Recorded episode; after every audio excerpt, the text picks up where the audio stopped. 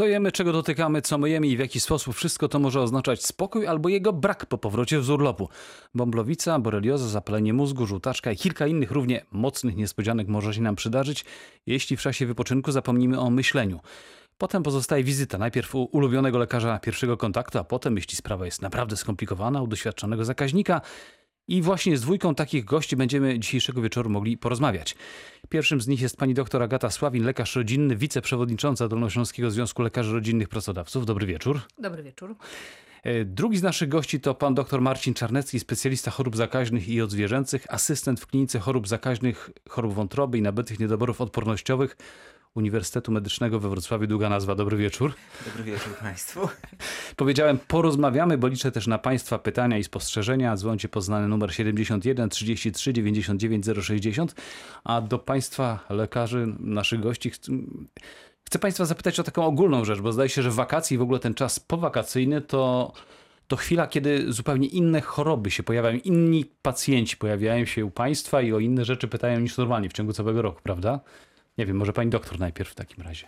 To rzeczywiście jest pewna sezonowość e, tych schorzeń i pojawiają się pacjenci, którzy przyjeżdżają z niespodziankami z urlopów i wakacji, a nawet nie trzeba wyjeżdżać, a wystarczy no, nie przestrzegać zasad higieny we własnym Pojechać ogrodzie. do lasu trzy- 13 km od domu. Dokładnie, pójść na wycieczkę, żeby, żeby przyjść do nas z niespodzianką. I rzeczywiście to jest okres, w którym bardzo często zgłaszają się do nas pacjenci prosząc o usunięcie kleszcza lub po pokąsaniu przez kleszcze z, z niepokojami, ale też z różnymi innymi schorzeniami. Ja do kleszczy za chwileczkę, bo chciałbym temu poświęcić osobny kawałek, bo to jest taki, powiedziałem, temat y, ważny, y, ciekawy, ale też modny. Natomiast chciałbym zacząć od czegoś innego. Jest wśród tych spraw, które spowodowały, że pozwoliłem sobie Państwa zaprosić do studia Radia Wrocław, jest takie modne słowo ostatnio, bąblowica. To w serwisach o tematyce zdrowotnej bardzo często się pojawia. Nawet dzisiaj na stronie Głównego Inspektora Sanitarnego pojawiło się ostrzeżenie o tej chorobie. E, Wakacje, las, łąka, zbieramy poziomki, jagody, borówki. No i na garść zjadamy. Podobno bez mycia rąk to trochę e, rosyjska ruletka. E, Pan doktor Marcin Czarnecki. E, tak, oczywiście jest to ro- rosyjska ruletka, ale trzeba pamiętać o tym, że przecież także bąblowicą możemy się zarazić po prostu od zwierząt domowych, od psów, tak, kotów, lisów, które mogą e, mieć na swojej sierści w, e, właśnie jaja tego tasiemca, e, które no, natychmiast, prawda, w, s- są inwazyjne i mogą spowodować zarażenie u człowieka. E, W, oczywiście, że w, mm, no, jedzenie takiego spożywanie niemytego runa leśnego, tak, mając na uwadze, że te jaja potrafią świetnie przetrwać nawet w niskich temperaturach, w wysokich temperaturach, niekorzystne środowisko nie robi na nich większego wrażenia, zwiększamy ryzyko. Ale znowu, tak, trzeba powiedzieć o tym, że przypadków tej bąblowicy w Polsce szczęśliwie wśród ludzi nie mamy aż tak znowu wiele, tak? Diagnozujemy, podkreślam, diagnozujemy, bo faktyczna liczba przypadków jest jednak czymś innym niż tym, No co tak, trudno stwierdzić, ile jest, bo to o tym nie wiemy. Tak jest. To jest średnio od 40 do 60. Niepokój budzi to, że wzrasta populacja lisów w Polsce, co oczywiście będzie sprzyjało częstszymi kontaktami i no, mój niepokój głęboki budzą zachowania ludzkie, prawda? Gdzieś na przykład jakiejś polanie, w lesie można spotkać rodzinę, e, która wabi dzikie zwierzę, lisa, żeby ten lis podszedł, bo prawda, chcą go poczęstować kawałkiem kiełbasy czy jakimś pożywieniem i oczywiście ten kontakt polega także na dotykaniu, na głaskaniu zwierzęcia. Jest to szalenie niebezpieczne, po pierwsze no, ze względu na wściekliznę, na ryzyko pogryzienia. E, potem No, trzeba lisy, lisy akurat teraz trochę rzadziej na wściekliznę cierpią. Zgadza się, ale jednak zawsze tak, y, takie, taki fakt pogryzienia przez dzikie zwierzę no, rodzi konieczność włączenia profilaktyki poekspozycyjnej, to jest z jednej strony, a z drugiej strony no, oczywiście trzeba pamiętać właśnie o tejże bąblowicy. No właśnie, ale skoro bąblowica tak rzadka, jak pan powiedział, chociaż rośnie liczba tych, e, tych zakażeń, chyba tak mogę powiedzieć, prawda? Zarażeń. Zarażeń, tak. Zarażeń, e, skoro rośnie, ale jednak się o niej mówi, to znaczy, że ona z jakiegoś powodu jest groźna. Dlaczego? E, W zasadzie może tak, bo mamy dwa rodzaje bąblowicy, dwa rodzaje tasiemca. Ta, tasiemiec Echinococcus granulosus to jest ten, który powoduje tą e, bąblowicę jednojamistą i on najczęściej nie jest tak niebezpieczny jak ten tasiemiec e, Echinococcus multilocularis, który powoduje, wywołuje chorobę o wiele groźniejszą, e, bąblowicę wielojamistą. Mm, e, e, wzrost w naszych tkankach, tak, w, na przykład w wątrobie tego drugiego tasiemca jest o wiele bardziej dynamiczny. On troszeczkę przypomina nowotwór, który się, można powiedzieć, rozłazi po narządzie. Stąd bardzo trudno jest y, y, dokładnie oszacować granice tak, tego, tego pasożyta i e, decyzja o tym, jak szeroki powinien być zabieg, na przykład może być tutaj trudna. Zabieg, czyli chirurg musi tak, wkroczyć. Tak, tak, tutaj musi wkroczyć chirurg. Oczywiście po wcześniejszym przygotowaniu pacjenta odpowiednimi lekami, pacjent dostaje albendazol, bo musimy najpierw uśmiercić tak, tegoż właśnie pasożyta, a potem wyciąć tak, to, co możemy. Echinococcus natomiast ten granulosus najczęściej powoduje jedną torbiel. Te torbiele potrafią przybierać monstrualny kształt, ale z drugiej strony potrafią też mieć zaskakujące lokalizacje. Na przykład no, najczęściej lokalizuje się w wątrobie, ale może równie dobrze w płucach, w śledzionie, a nawet w szyjce kości udowej. E, I o ile oczywiście pasożyta jesteśmy w stanie zabić lekami, jesteśmy z niego powiedzmy w stanie go wyciąć, usunąć, o tyle no niestety należy liczyć się z pewnymi ubytkami, tak? No zostanie pacjent pozbawiony kawałka wątroby, kawałka kości.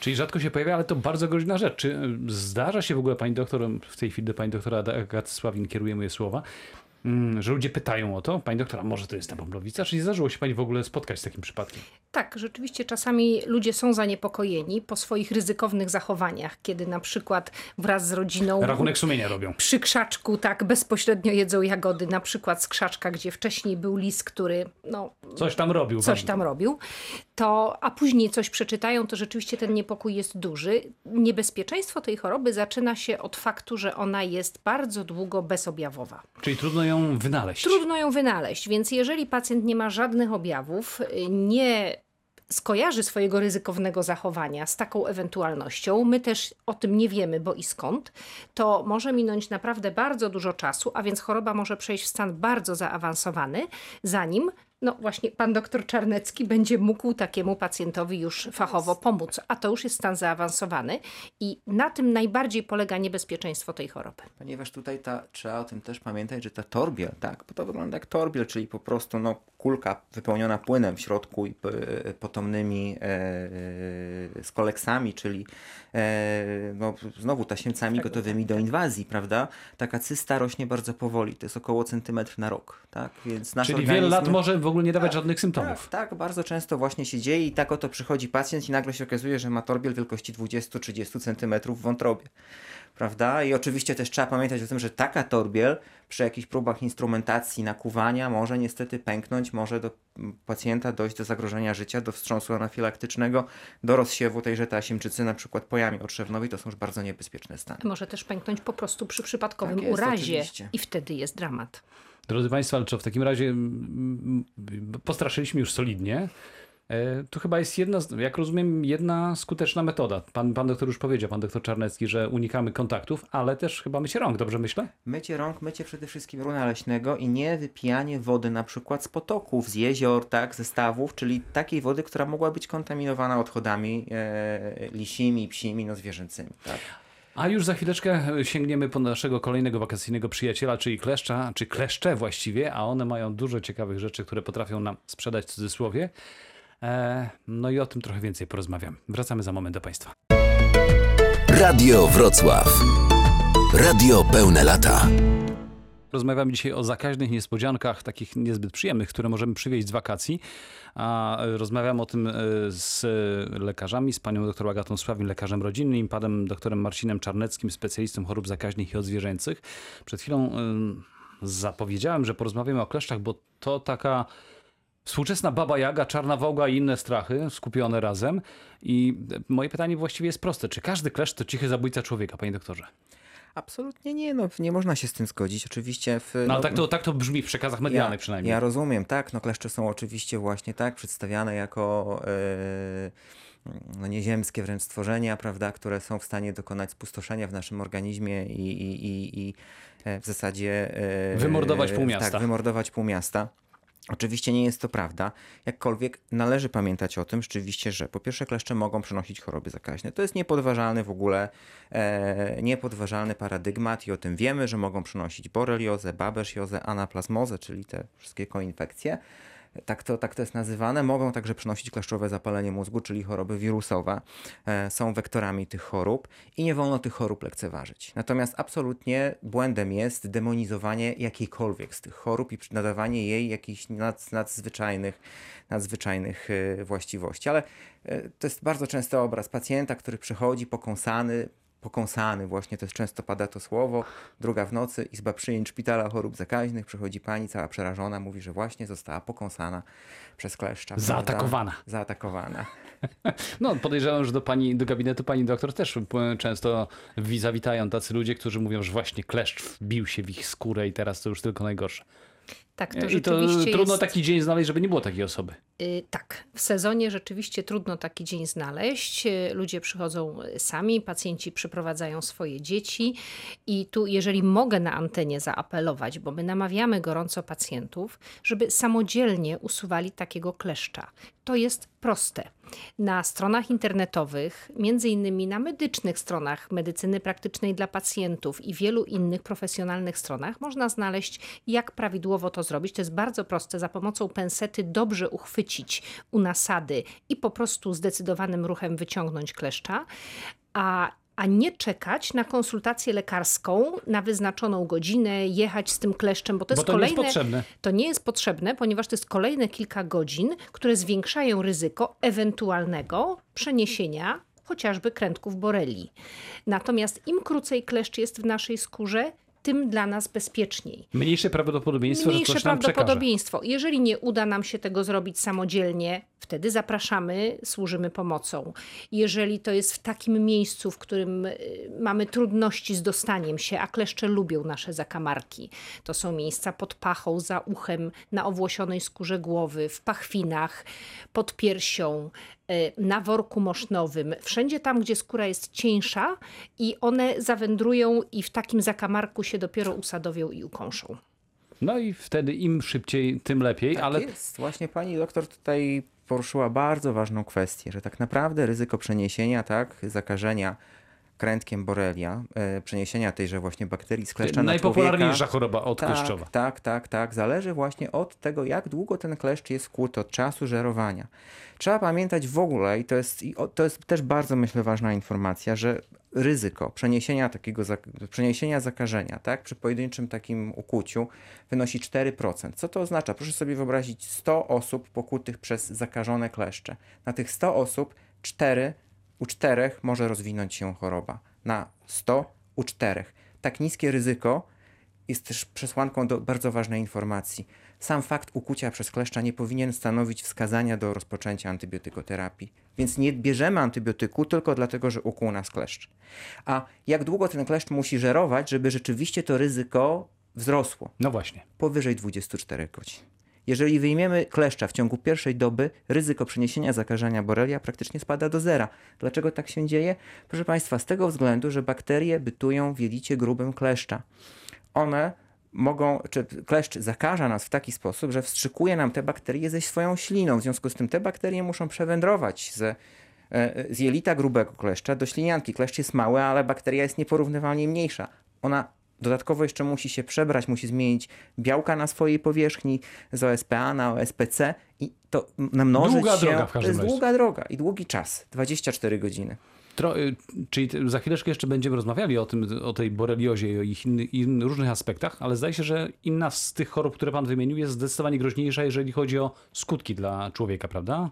Mówię tutaj o kleszczowym zapaleniu Kleszczowe mózgu. zapalenie mózgu. Tak, proszę Państwa, bo oczywiście w e, oczy całego świata, można że tak powiedzieć, i mediów Wszyscy są zwrócone na tak, boreliozę, natomiast my nie pamiętamy o kleszczowym zapaleniu mózgu, a tak naprawdę to jest cichy zabójca. Proszę Państwa, jeżeli spojrzymy na statystyki, ale ja mówię o potwierdzonych danych, na przykład z PZH, o, o, o danych z e, e, e, ECDC, czyli z takiego europejskiego CDC, e, to proszę Państwa, z tychże danych i w ogóle z danych prezentowanych na przykład przez WHO wynika, że jak do tej pory od początku epidemii, światowej epidemii boreliozy, bo o tym mówię, na świecie potwierdzonych jest 8 przypadków zgonów z powodu boreliozy. Na świecie, Wszystkie, dodajmy. Na świecie. Wszystkie te przypadki to są przypadki z powodu zapalenia mięśnia sercowego, wszystkie potwierdzone w Stanach Zjednoczonych. W Polsce nikt nie umarł na boreliozę. A ja bardzo słyszę, a wie pan, panie doktorze, bo brat szwagra zmarł na boreliozę.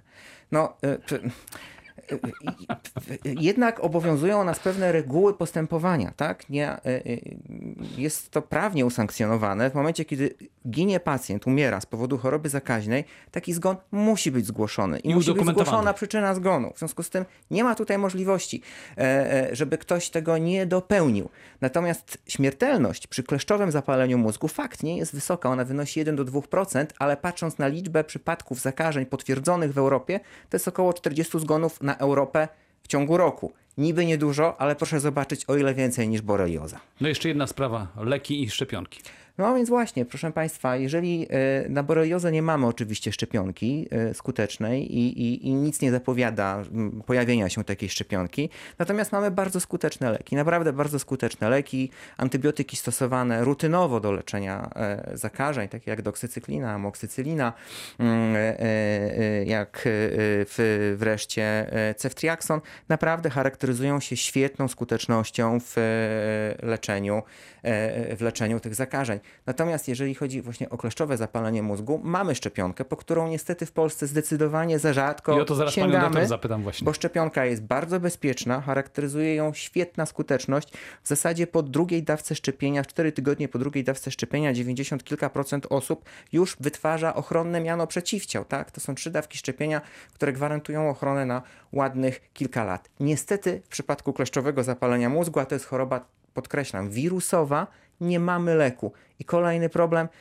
specjaliści, którzy zajmują się w Polsce tą chorobą, e, bardzo mają poważne przesłanki do tego, żeby twierdzić, że po prostu mamy ogromny, niedoszacowany problem. We wszystkich naszych y, krajach sąsiednich, ościennych, e, e, gdyby zgłaszalność tych zachorowań, rozpoznawalność jest większa niż w Polsce. No więc ja nie wierzę w to, że to jest tak cudownie, Że u nas jest że- dużo lepiej. tak, kleszcze i wirusy y, no, y, szanują granice Rzeczpospolitej Polskiej. No, Nie sądzę też, ale właśnie chcę zapytać panią doktor- Agatę Sławin, w pani gabinetach, jak często ludzie pytają o taką szczepionkę? No bo to głównie lekarza rodzi- rodzinnego, lekarza pierwszego kontaktu się pyta o takie rzeczy. Na szczęście coraz częściej. Świadomość rośnie. Y, Świadomość rośnie, co, co z dużą satysfakcją odnotowujemy, i pacjenci coraz częściej pytają o tę szczepionkę i chętnie się rzeczywiście szczepią, coraz chętniej.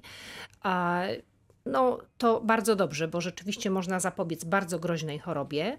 A jeżeli pacjenci nie pytają, a przychodzą ukłuci przez kleszcza i wyciągamy tego kleszcza, czy dyskutujemy o dalszym postępowaniu, to zawsze wspominamy pacjentowi o tym, że jest jeszcze druga choroba przenoszona przez te kleszcze. Jest ich więcej, ale druga najczęstsza, której można zapobiec przez y, szczepienia.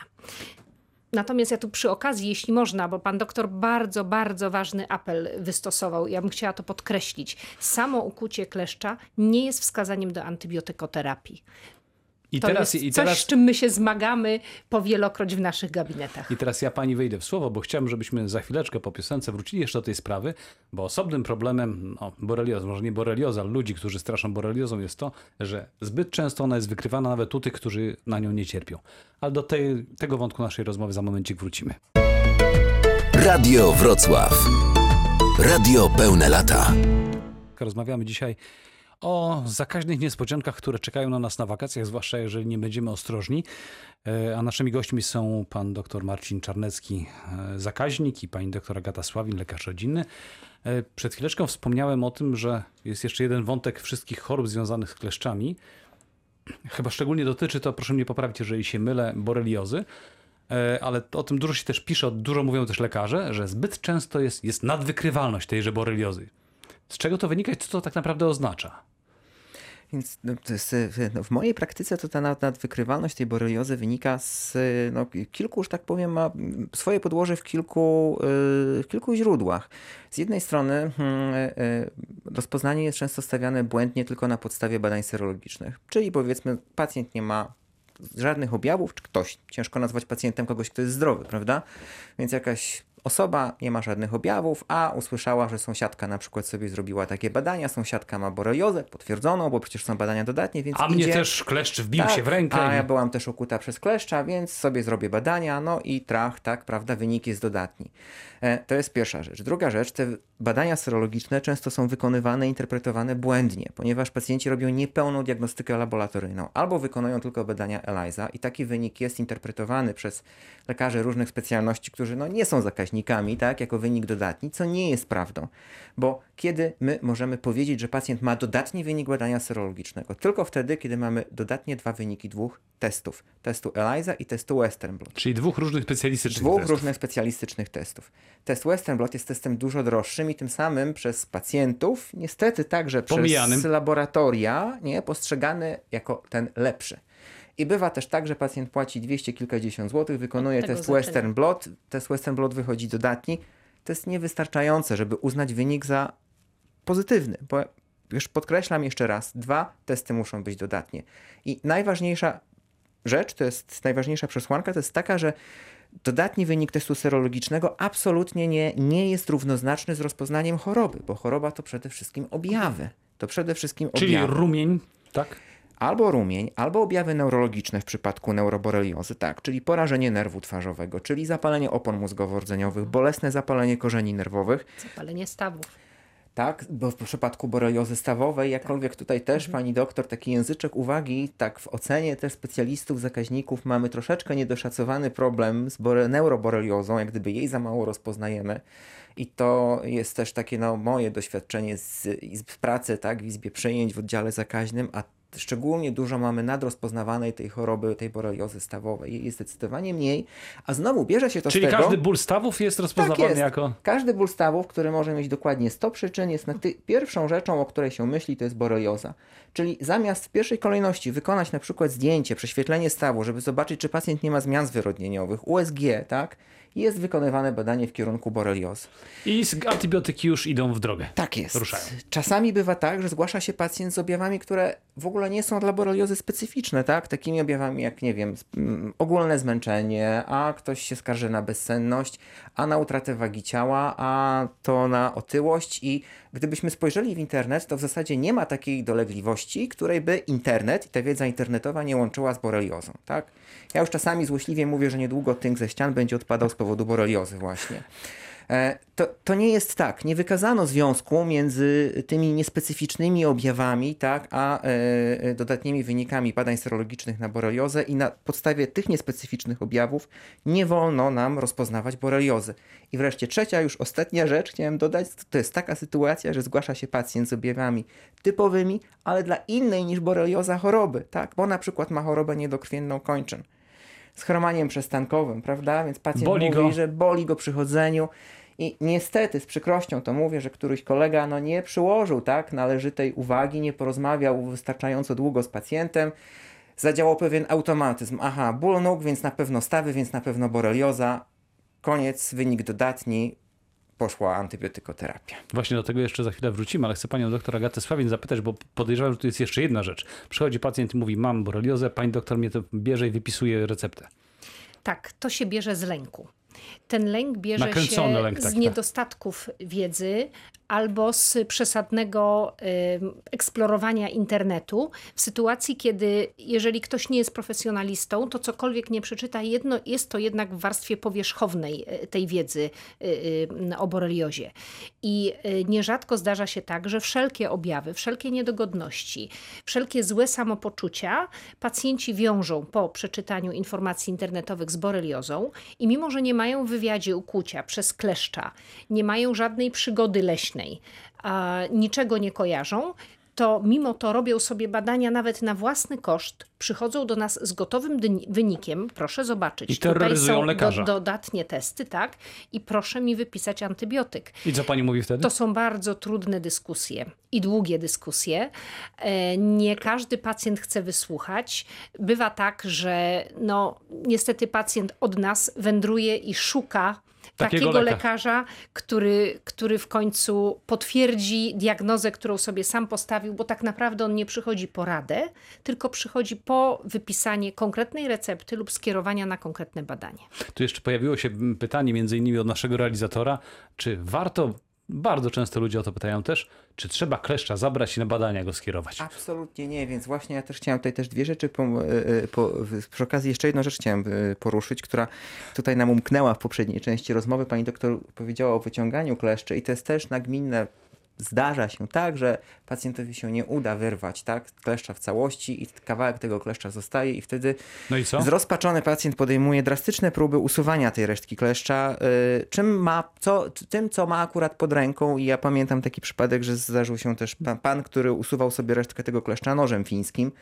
Proszę Państwa, e, Przepraszam, że się fakt, śmieję, ale wyobraziłem to sobie. że e, ten zostanie kawałek tego kleszcza absolutnie nie zwiększa ryzyka zachorowania na boreliozę. To już nie ma żadnego znaczenia w aspekcie boreliozy.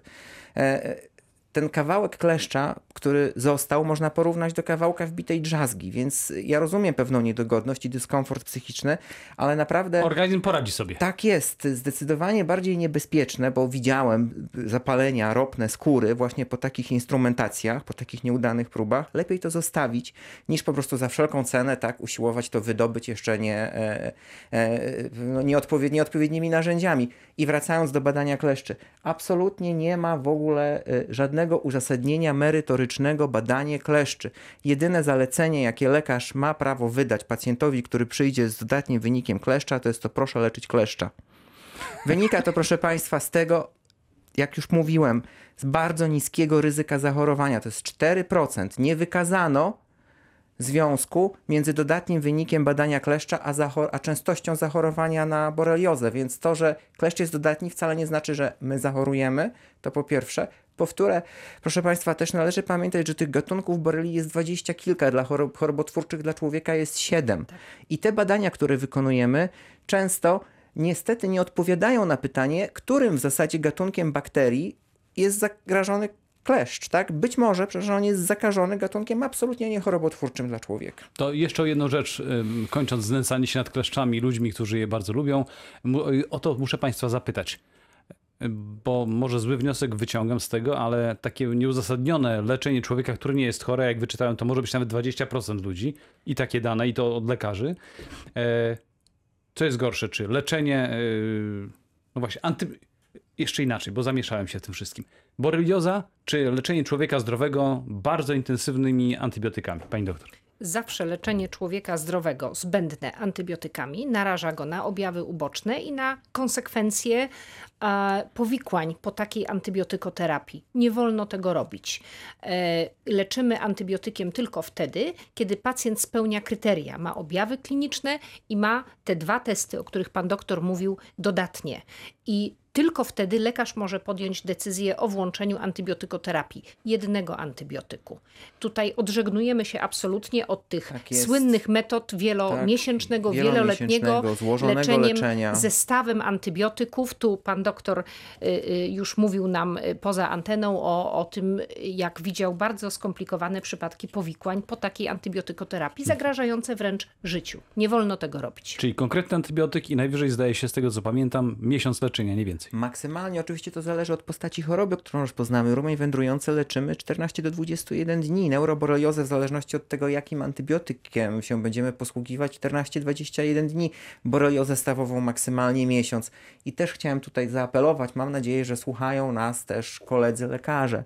Bardzo chciałem zaapelować i do pacjentów i do kolegów lekarzy, proszę Państwa, badania serologiczne nie służą do oceny skuteczności leczenia. Masa wizyt w gabinetach chorób zakaźnych y, jest spowodowana, jest podyktowana właśnie koniecznością interpretacji takich wyników. Czyli pacjent miał rozpoznany rumień wędrujący, czyli miał rozpoznane zakażenie, przebył prawidłową antybiotykoterapię, rumień zanikł, pacjent nie ma żadnych objawów, Koniec. ale na tym, na tym powinno się zakończyć nasze postępowanie lekarskie. Tymczasem pacjent słyszy zalecenia, że ma iść wykonać sobie jeszcze badania serologiczne i znajdujemy jakieś przeciwciała. No cóż w tym dziwnego, skoro pacjent miał rozpoznany rumień wędrujący, czyli miał rozpoznane zakażenie, naturalną konsekwencją zakażenia będzie obecność przeciwciał. Do końca życia. I to jeszcze długo. Tak. I zadziwianie się, że pacjent ma te przeciwciała, to jest wie pan, troszkę tak, jakby chirurg poprosił pacjenta na, e, e, czy nie wiem, usunął pacjentowi wyrostek robaczkowy i co miesiąc życzył sobie obejrzeć pacjenta i się zadziwiał, skąd pacjent ma tą bliznę. No blizna jest konsekwencją zabiegu, który pacjent miał wykonany i nie ma w tym nic dziwnego. I fakt, że pacjent ma bliznę na brzuchu, nie jest dowodem na to, że ma zapalenie wyrostka, prawda? Proszę Państwa, kończymy ten, zgodzimy. kończymy ten wątek, damy sz- szansę Bruce'owi Springsteenowi, nie ma pojęcia, czy on miał coś wspólnego kiedyś z boreliozą, a my za chwileczkę wrócimy do innych ciekawostek wakacyjnych, jeszcze o tym opowiemy. Radio Wrocław. Radio pełne lata. Wracamy do naszej rozmowy zakaźno-wakacyjnej. Dozwolił się do nas słuchacz Maciej Sas, Radio Wrocław. Dobry wieczór. E, Dobry wieczór panie Macieju. Ryszard z Wałbrzycha się kłania. Witam Kłaniam się, panie. Ryszardzie. Ja mam takie zapytanie. Yy, Pani doktor, czy może pan doktor odpowie mi, czy czystek i czosnek niedźwiedzi i czosnek yy, konsumując systematycznie, to mój organizm będzie wzmocniony, odporniony na tą yy, boleriozę, bo czytając, mówię, w sklepach zielarskich właśnie jak czystek, ja go piję co dzień, czosnek nie, niedźwiedzi to żona mi na kromkę chleba posypuje i czosnek taki. Czy to wzmacnia mój organizm? Proszę o odpowiedź. Bardzo dziękuję. Już Państwo poproszę o odpowiedź Państwa doktora. Już odpowiadam panu, w, więc absolutnie jeżeli chodzi o czystek i jego zastosowanie w leczeniu boreliozy nie ma to żadnego znaczenia. Nie udowodniono w żadnym badaniu klinicznym, e, nie mamy żadnych na to potwierdzonych danych, aby e, jakakolwiek terapia naturalna, ziołolecznictwo tutaj zadziałało. Mm, Ja rozumiem, że niektórzy sięgają po te zioła z różnych pobudek, natomiast proszę Państwa, też trzeba pamiętać, bo też wiem, czym pacjenci się kierują, tak? Mówią, że a doktorze, bo to jest taka terapia naturalna, więc skoro coś pochodzi z natury, to nie może zaszkodzić. To nie do końca jest tak, bo jeżeli coś bierzemy, no to zakładamy, że to coś zadziała, prawda? Czyli musi mieć jakąś substancję czynną w sobie. Musi być tam zawarta substancja czynna, tylko pytanie, ile tej substancji czynnej jest? Dawka. Jak ona się nazywa? E, Pamiętać należy, że niektóre rośliny, na przykład zbierane wiosną, mają rzeczywiście właściwości lecznicze. Ta sama roślina na jesieni już może zabić, tak?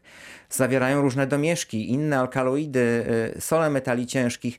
To nie jest taka łatwa sprawa i naprawdę w y, czasopiśmie, w czasopismach fachowych jest bardzo wiele opisów, niestety na przykład uszkodzeń wątroby właśnie po preparatach ziołowych.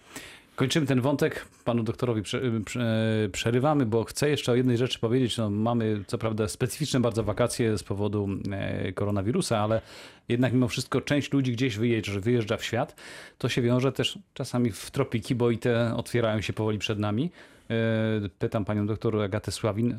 Któryś z pacjentów panią pytał, pani doktor, mam taką ciekawą e, last minute, za dwa dni wyjeżdżam do Kenii albo gdzieś do, do innych krajów tropikalnych, na co się zaszczepić? Chyba czasu w ogóle za mało, no ale czy w ogóle pytania padają? Tak, padają, padają takie pytania. Rzadko, niestety.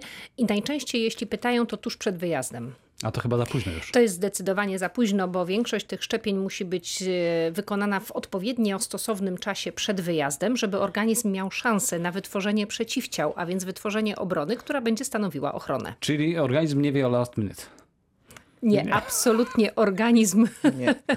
organizm nie działa na zasadzie last minute, nie ma takiej szansy. Jeżeli podróż, y, planujemy y, egzotyczne podróże, najczęściej planujemy je z wyprzedzeniem, to z równym wyprzedzeniem zapytajmy swojego lekarza o możliwość zaszczepienia przeciwko chorobom, które w danym regionie są y, przeciwko którym musimy się zaszczepić w danym regionie i które w danym regionie są zalecane do zaszczepienia, bo to również są dwie różne rzeczy. No i oczywiście też trzeba absolutnie tutaj wspomnieć, prawda, o ryzyku malarii. Niestety, proszę Państwa, to jest właśnie tak, że te wyjazdy last minute no, kończą się tak, że y, nie zdą, y, wyjeżdżający nie zdążą zaopatrzyć się w leki przeciwmalaryczne, bo to czasami trzeba odpowiednio wcześnie aptekę poinformować, taki lek zamówić. I Dodajmy, że na malarię nie ma akurat szczepionki. nie ma na to szczepionki, jest natomiast profilaktyka i niestety, proszę Państwa, no jako zakaźnik y, z własnej praktyki muszę powiedzieć, że mamy no, mm, przykre własne obserwacje niestety zgonów także we Wrocławiu z powodu malarii. E, Z czego one wynikają? Nie To jest, znaczy nie nie jest może to dużo.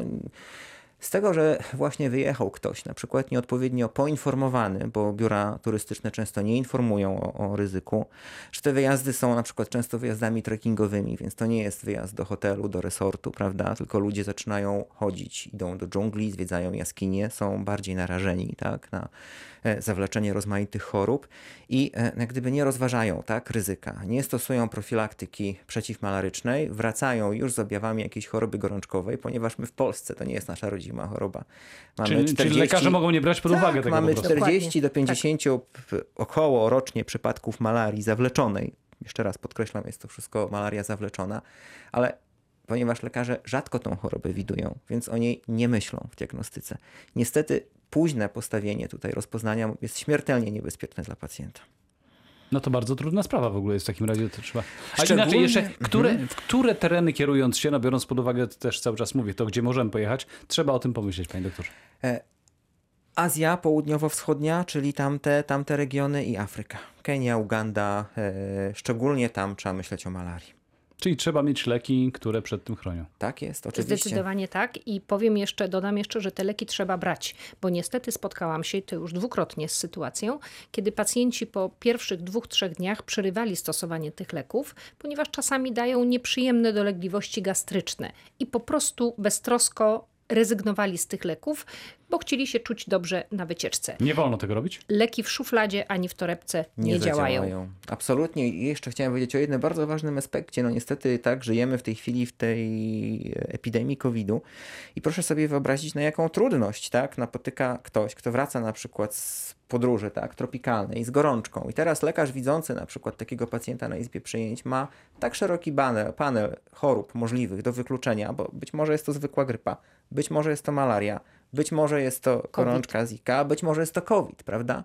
Więc wykonanie tego panelu badań i, i przeprowadzenie diagnostyki niestety no, jest rozwleczone w czasie, jest bardziej złożone i tym samym też na pewno pogarsza rokowanie pacjenta, A co więcej- jego szanse. A co więcej, w tym przypadku tej epidemii ogólnoświatowej chyba możemy niestety być ofiarami kumulacji, czyli Tak, kilka tak, różnych rzeczy możemy przebrać. tak. No bo my nie będziemy rozwlekać się na temat, i ani czasu na to nie mamy, ani miejsca, ale na COVID, krótko chcę Państwa zapytać jeszcze, też wyjeżdżając, trzeba jednak bardzo uważać na siebie. Niby wszyscy o tym wiedzą, no ale Znaczy, ja No. bym może wystosowała taki apel pacjencie, daj sobie szansę. Bo tylko ty, drogi pacjencie, możesz sobie tą szansę dać. Przestrzegając zasad higieny, przestrzegając zasad dystansu społecznego, stosując profilaktykę na wyjazdach, stosując się do bardzo prostych reguł, chociażby mycia rąk, wtedy dajemy sobie szansę na to, żeby zminimalizować wszelkie ryzyka. Tak jest, absolutnie podpisuję się pod tym apelem, jakże słusznym i potrzebnym. A z tego wszystkiego, o czym mówi- mówimy, wynika jedna ważna konstatacja, mianowicie taka, że przez wiele tych chorób przynajmniej jedna rzecz zostaje nam w głowach. Myjmy ręce jak najczęściej, tak? Tak jest. Myjmy ręce i się szczepmy. To Tak. jeszcze trzeba o tym Unikniemy wielu wspomnieć. chorób. E, Bardzo Państwu dziękuję. Przypomnę, że naszymi gośćmi, którzy opowiadali o tym, jak ustrzec się rozmaitych zakaźnych problemów związanych e, z wakacjami, byli pani dr Agata Sławin, lekarz rodzinny, wiceprzewodnicząca Dolnośląskiego Związku Lekarzy Rodzinnych Pracodawców. Dziękuję bardzo pani doktor. Dziękuję. I pan dr Marcin Czarnecki, specjalista chorób zakaźnych i odzwierzęcych, asystent, znowu długą nazwę powtórzę, w Klinice Chorób Zakaźnych, Chorób Wątroby i Nabytych Niedoborów Odpornościowych Uniwersytetu Medycznego we Wrocławiu. Amen. Dziękuję. Dziękuję bardzo. Mam nadzieję, że Państwo też z tego odpowiednie wnioski wyciągniecie i bezpiecznie wrócicie ze swoich wakacji. Dobrego, zdrowego wieczoru. Kłaniam się. Radio Wrocław. Radio pełne lata.